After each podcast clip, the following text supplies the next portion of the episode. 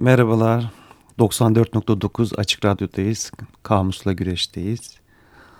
Ee, bu hafta kelimemiz nefret. N harfindeyiz. Ama e, nefrete e, irdelemeden önce, nefreti irdelemeden önce geçen hafta bir sözümüz vardı Didemciğim değil mi? Evet, bebek.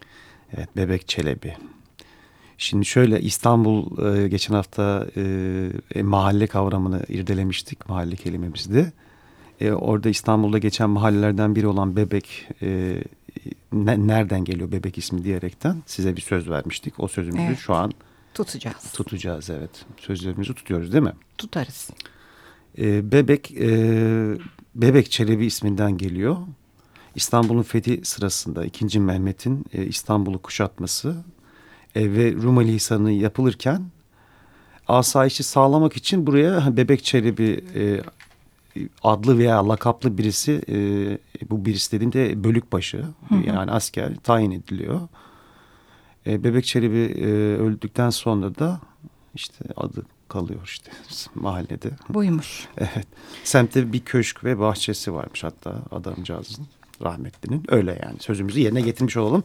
Nefrete bakalım değil Nefrete mi? Bakalım. Sende bir TDK karşılığı vardı nefretin. Evet nefret e, Arapça kökenli bir kelime. E, bir kimsenin kötülüğünü, mutsuzluğunu istemeye yönelik duygu kavram. E, bir de hani ikinci ikinci anlamlı olarak da tiksinme de hmm. içeriyor. Bayağı kelime evet. Olumsuz. Hı hı. Bende de gene Aktuğan Özkan'ın Türkiye Cumhuriyeti Vatandaşı Sözlüğü var. Tanım şöyle.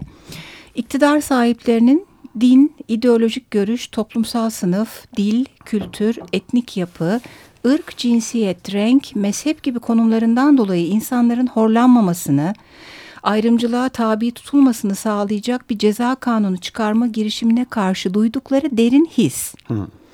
E, Türk Ceza Kanunu'nda e, Mart 2013 itibariyle hala yeri olmayan bir suç türü demiş Akdoğan Özkan. E, şeytanın sözlüğünde Ambrose Bierce de bir nefret tanımı yapmış. Hı hı. Bir başkasının üstünlüğü karşısında duyulması münasip olan his demiş. Hı. Yani kıskançlık beraberinde nefreti getiriyor gibi bir e, açıklamada yapayım dedim ben. Hı hı. Şimdi elimizde e, birçok kaynak var. E, bu kaynaklarla ilgili konuşurken e, Kerem'le hep bir takım sözcüklere vardık her zaman olduğu gibi. E, yani sözcüğün karşılığı değil belki ama mesela faşizm sözcüğü. Değil mi? Hep içinde barındırıyor. Evet.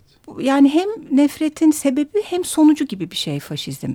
Keza, keza aşırı sağ e, yaklaşımlar da çok muhafazakar yaklaşımlar da hep nefreti ya barındırıyor ya doğuruyor. Tabii birçok kelime yani nefretle ilintili değil mi? İşte ötekileştirme, etnik temizlik, ön evet. yargı, savaşlar. Kin. Kin. Kan davası. İletişimsizlik. Evet. Ee, bu sözcükler e, neredeyse e, dediğim gibi çok paralel bir yakın anlamlılık taşıyorlar. E, zıttı bir sözcük olarak da hoşgörü sözcüğü üzerinde durduk biz Kerem'le. Hoşgörü olduğu zaman nefret uzaklaştırılmış oluyor. Her halükarda hoş görüyorsan bir şeyi zaten bir ayrı fikir var demektir ama hı hı. işte hoş gördüğün anda değişiyor her şey. Bir de e, nefret tamlamaları var. Bizim Hı-hı. toplumumuzda çok kullanılan nefret suçları çok kullanılıyor e, son zamanda. Nefret söylemi. Evet, o da aynı şekilde. Nefret nesnesi. Nefret tohumları ekmek, saçmak gibi Hı-hı. sözcükler, nefret kusmak. Bir de bizde bir şey olunca kötü e, halkın bir şekilde tepki verdiği hemen e, yüksek merciler işte falan falanı nefretle kınıyoruz. Feşmekan eylemi nefretle kınıyoruz diye hı hı. bu böyle basma kalıp bir hal almış. Orada nefret sanki anlamını yitiriyor gibi bir şey. Kınıyorlar ama devam ediyor. Hatta belki o söylemi e, ister istemez e, sistemin kendisi, yöneticilerin kendisi de körüklüyorlar. Sonra kınıyorlar gibi bir e, sıkıntı var sanki. Evet böyle tamlamalar dedik. Başka bir de nefret türleri var. Ee, ben şöyle bir ayrım yapmışım. Ee, küçük mikro olandan makro olana çıkan ailede başlıyor nefret. Hı hı. Aile içi işte cinsiyet, milliyet, etnisite, ırk, sınıf, din derken bu ayrımlar beraberinde nefreti de getiriyorlar. Ben de ayrım şöyle diye düşündüm yani biraz bireysel ve toplumsal hani e, iki hmm. bir bak, bakışlı bir e, nefret e, tanımlaması yapabiliriz gibi geldi. E, yani toplumsal işin içerisine girdiği zaman aslında sıkıntı yani toplumsal nefret hikayesinde. E, çünkü hani bunun ardılığında baktığın zaman genelde hani bir etnisite, bir gruba karşı karşılıklı olarak duyulan bir nefret durumu söz konusu ve bu nefretin e, neticesi olarak da bir şiddet eğilimi de evet. söz konusu oluyor. Genelde tarihe baktığımız zaman e, bu şiddet hikayeleri de e, hepimizin bir yerlerinde canımızı acıtıyor. E, çok doğru. Bizim toplumumuzun özellikle çok yaşadığı bir şey. Dünyada da var ama sen çok güzel bir şeyin üstünde durmuştun biz seninle bu başlığı konuşurken. Yani kişisel nefretler bitebiliyor, sonlanabiliyor ama bu tür Hı -hı. toplumsal nefretler... Tabii e, yani sonuçta nefretin bir karşılığı olması lazım değil mi? Bu karşılık kişi değil de bir etnisite olduğu zaman o etnisitenin de tamamen ortak kalkmadığı durumda o nefret durumu da devam, e, ediyor. devam ediyor. Yarınlara kalıyor. E, bu durumda yani nefretin süreyen bir hal almasına e, vesile oluyor ve bu da hani hepimizin bir sıkıntısı aslında. Evet. Buna dair programın sonuna doğru da örnek hani çok. örnek vereceğiz Keşke ve hani bunları olmasaydı. tartışacağız biraz. Bu kadar çok. Bende de Andrew Sullivan'ın yazar bir tanımı var. Çok hoşumuza gitti bizim hı hı. E, Kerem'le. E, şöyle bir alıntıyı okuyorum e, ne tür nefretler olduğunu o da bir sınıflamış. Korkan nefret var, hor gören nefret var, güç ifade eden nefret, kıskançlıktan kaynaklanan nefret, bir zulmedenin nefreti var, bir de kurbanın nefreti var. Bu tanımlama bana çok güzel geldi. Hem böyle psikolojik altyapısını veriyor gibi. Hı hı. E, tanımı aynen sayfamıza koyarız hatta. Böyle beğenen evet. çok oldu konuşurken. E, bir de nefretin kökeninde e, sosyoekonomik nedenler de olabileceğinden bahsediyor. Hani benim yaptığım sıralamaya ek olarak belki özellikle son zamanlarda artan yabancıya nefrette e, etnik ırksal nedenler olduğu gibi hani benim e, ve işte işte çocuğumun e, ekonomik kaynaklarını onlara yönlendirecekler diye bir korkuyla da bir nefret beraberinde geliyor. Bu aralar aşırı sağın işte Avrupa'da yükselmesi, evet. Suriyeli hani mültecilerle ilintili olarak Bizde de. Evet bizde de. Keza buna dair sokak olaylarının işte karşılaşıyoruz maalesef. Bir de kendinden nefret var. Hı hı. Ee, burada bir e, Otto Weininger e, örneği karşımızda. Kendinden nefret etmenin peygamberi olarak tanımlanmış Otto Weininger. Çünkü kendisi Yahudi. Hı. Aynı zamanda çok sıkı bir Yahudi düşmanı. Yahudiler ve kadınlarla ilgili nefret kelimesiyle e, tanımlanabilecek e, ağır e, kendi açıklamaları var. İlginç bir isim Otto Weininger. E, Bayağı psikopatolojik bir durummuş yani. Hem Yahudi evet. olup hem Yahudilerden nefret etmesi evet, değil mi? Evet, evet. Ee, bir de bazı cümleler var Türklerin çok fazla kullandığı e, sanki Türk filmlerinde geçen bir kısmı. Hı hı. E, işte bu benden nefret et ama bana acıma. Hı. E, nasıl bir yaklaşım bu? Yani nefret tercih ediliyor acımaya evet. sanki. Ee, niye acımasın? Kelime anlamını bilmiyoruz galiba biraz. Yani nefretin hani başta TDK'da açıklan biraz e, bir kimsenin kötülüğünü, mutsuzluğunu istemeye yönelik duygu diyoruz Tiksinmek. ya. Tiksinme falan. Yani aslında dil çok önemli. Aslında acıma demek istiyor. Yani gerisini devam ettirmeseymiş belki. Yani acımasını istemiyor. Nefret et dedi mi o da çok kötü ama evet kelime e, anlam değiştirmiş gibi. Bir de şey var. Hep bunlar aşık olunca söylenen şeyler herhalde. Büyük aşklar büyük nefretlerden doğar gibi Acaba. bir kalıp da var. Bazen öyle oluyor mu?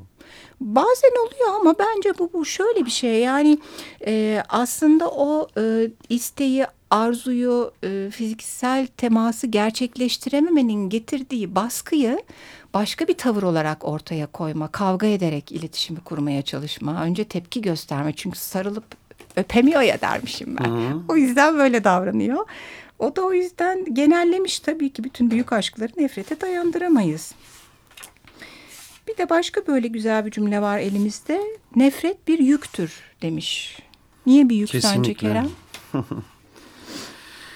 ya bir insanı kötülüğünü istemek, ona dair böyle bazen planlar yapmak, şiddet eylemine girmek vesaire. Sence de yük değil mi? Yük, yıpratıcı bir şey çok. Evet. En kötüsü de gene kendinden nefret etmek herhalde. E, bu biraz da e, kendinden nefret etmeyi de barındıran parçamızın sunumunu sana bırakıyorum. Cat Power'dan geliyor. Hate.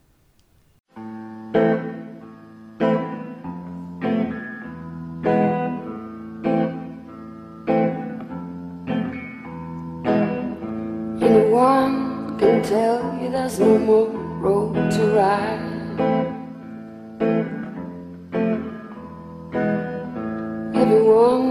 Will tell you there's no place to hide.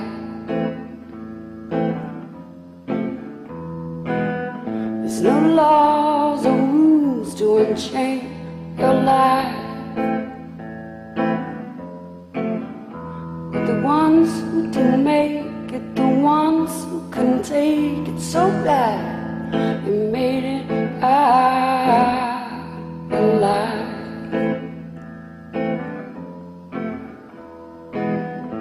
Everyone loves the fun, everyone comes by. In the wind I crunch, I want to die.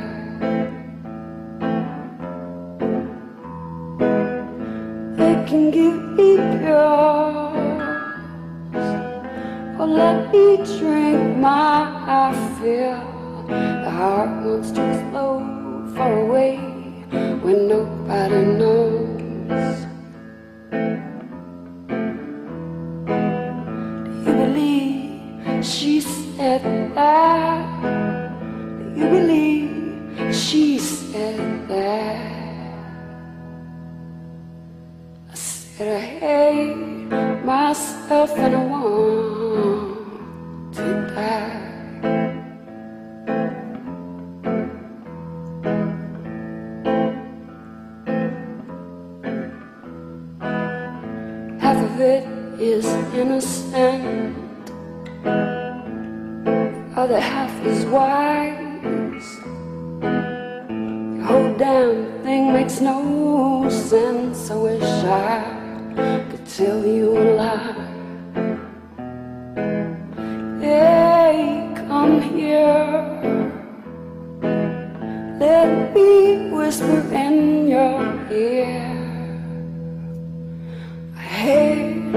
myself and I want.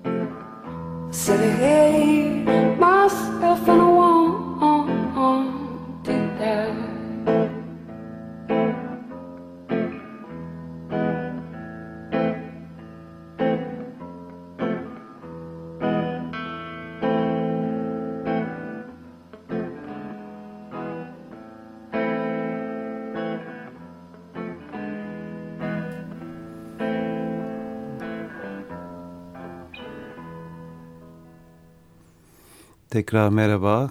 94.9 Kamusla Güreş'teyiz. E, nefreti irdeliyoruz. E, hani bir tasnif yapmıştık diyeceğim Didemciğim biliyorsun. Hmm. E, işte toplumsal nefret, e, bireysel, bireysel nefret. E, kelime olduğu gibi kalmasın tabii yani. Nefret aslında bir şeye dönüşüyor genelde. Şiddete dönüşüyor demiştik. E, o şiddetin de e, dünya tarihinde enteresan örnekleri var. Çok sayıda. Evet.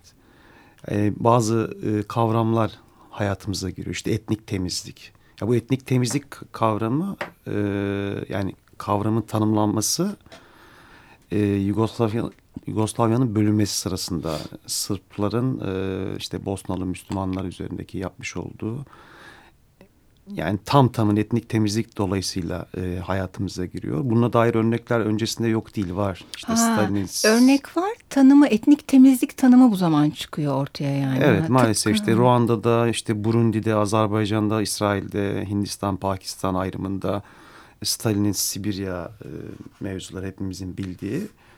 E, yani böyle sonuçlar doğuruyor işte ırkçılık tabii hani en hani keskin tanımlardan bir tanesi. Nefretin doğurduğu ırkçılık da var. Evet, çok fazla örneği var. Evet, bununla ilgili inanılmaz işte örneklerimiz Soykırımlar. var. Soykırımlar var.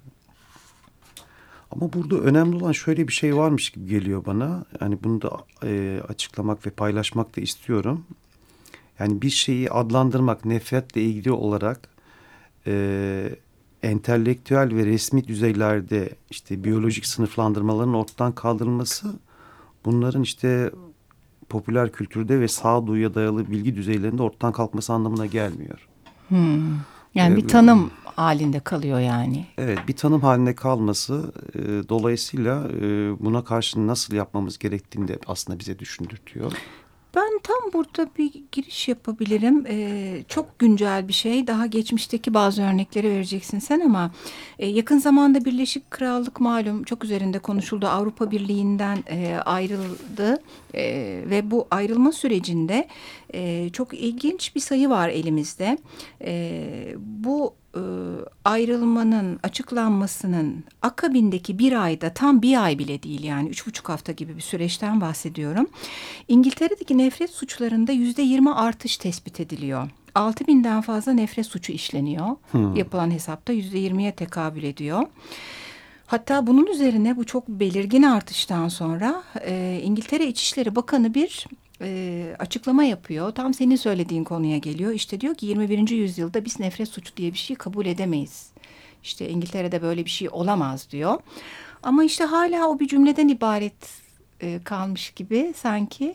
Maalesef işte hani bu sürekli e, öyle örneklerle karşılaşıyoruz ki artık yani bir şekilde dur dönmesi gerektiğini de düşünüyorum aynı zamanda. Ee,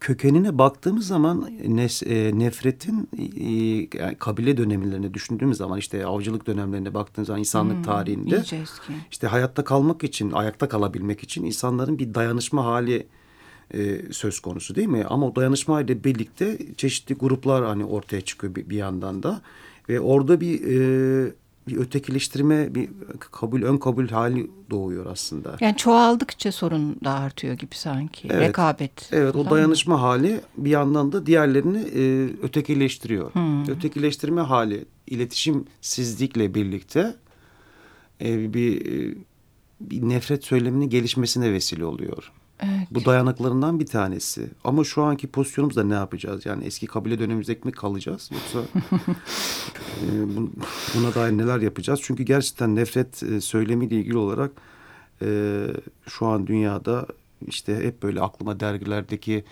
e, savaş haritaları hep gelir. Evet. İşte dünyada şu an nerede savaş var değil mi? Evet o Yves Lacoste'un e, ara ara işlemiştik bir büyük oyunu anlamak diye bir kitabı bu başlık için incelemedik ama sen söyleyince şimdi spontane aklıma geldi. Bir sürü harita var orada yani topraklarında şu kaynaklar olduğu için ya da toprakların yeri bu olduğu bu kadar üretken e, şöyle ya da böyle olduğu için sırf jeopolitik konumundan dolayı e, doğurtulan bir nefret ve sonucunda gelen savaşlar var hep o haritalarda. Evet, sende var mı başka örnekler bu e, toplumsal nefreti destekleyici? Ya iletişim iletişim diyoruz da hani bu e, ilginç bir örnek var. İşte atom bombası hikayesi hmm. var. İşte adam atıyor atom bombasını ama Hiroşima'ya, Nagasaki'ye. Hmm. Meğer haberi yokmuş işte döndükten sonra haberi oluyor falan. Hani burada önemli bir durum söz konusu aslında. iletişme hali e, bir yandan da e, insanların nefretten uzaklaşması anlamına da geliyor. Değil mi? Sen ne düşünüyorsun bu konuda bilmiyorum da. Ya şöyle bir şey tabii teknolojik savaş e, hani benim de aklıma şey geldi bu Çanakkale Savaşı için hep anlatılır. E, Türk askerleriyle Anzakların günlerce süren çok böyle ağır bir çatışma esnasında ara ara böyle molalar, ateşkesler verdikleri, akşamları birbirlerine sigara, yiyecek yolladıkları ya da bir takım milli dini bayramlarında ateşkes ilan ettikleri o görmekten kaynaklanan insani bir şeyin doğuşu söz konusu. Zaten bir nefretle de savaşılmıyor orada sanki. Böyle verilen bir emirle savaşma söz konusu. Hı hı. Ee, ama düğmeye basma olayında ya da uzaktan görmede sanki medya ile manipüle edilen ya da kolayca öldürüldüğü için e, o nefretin pek de sorgulanmadığı durum daha ağır basıyor gibi. E tabi hani bir yandan da bu e, bazılarının tırnak içerisinde işine geliyor değil mi? Tabii ki sistemler nefreti destekliyorlar evet. sanki. Bayağı bir destekliyorlar aslında. Bende de şey bu e, ötekileştirme iletişimsizlik başlıklarının kenarından geçiyor.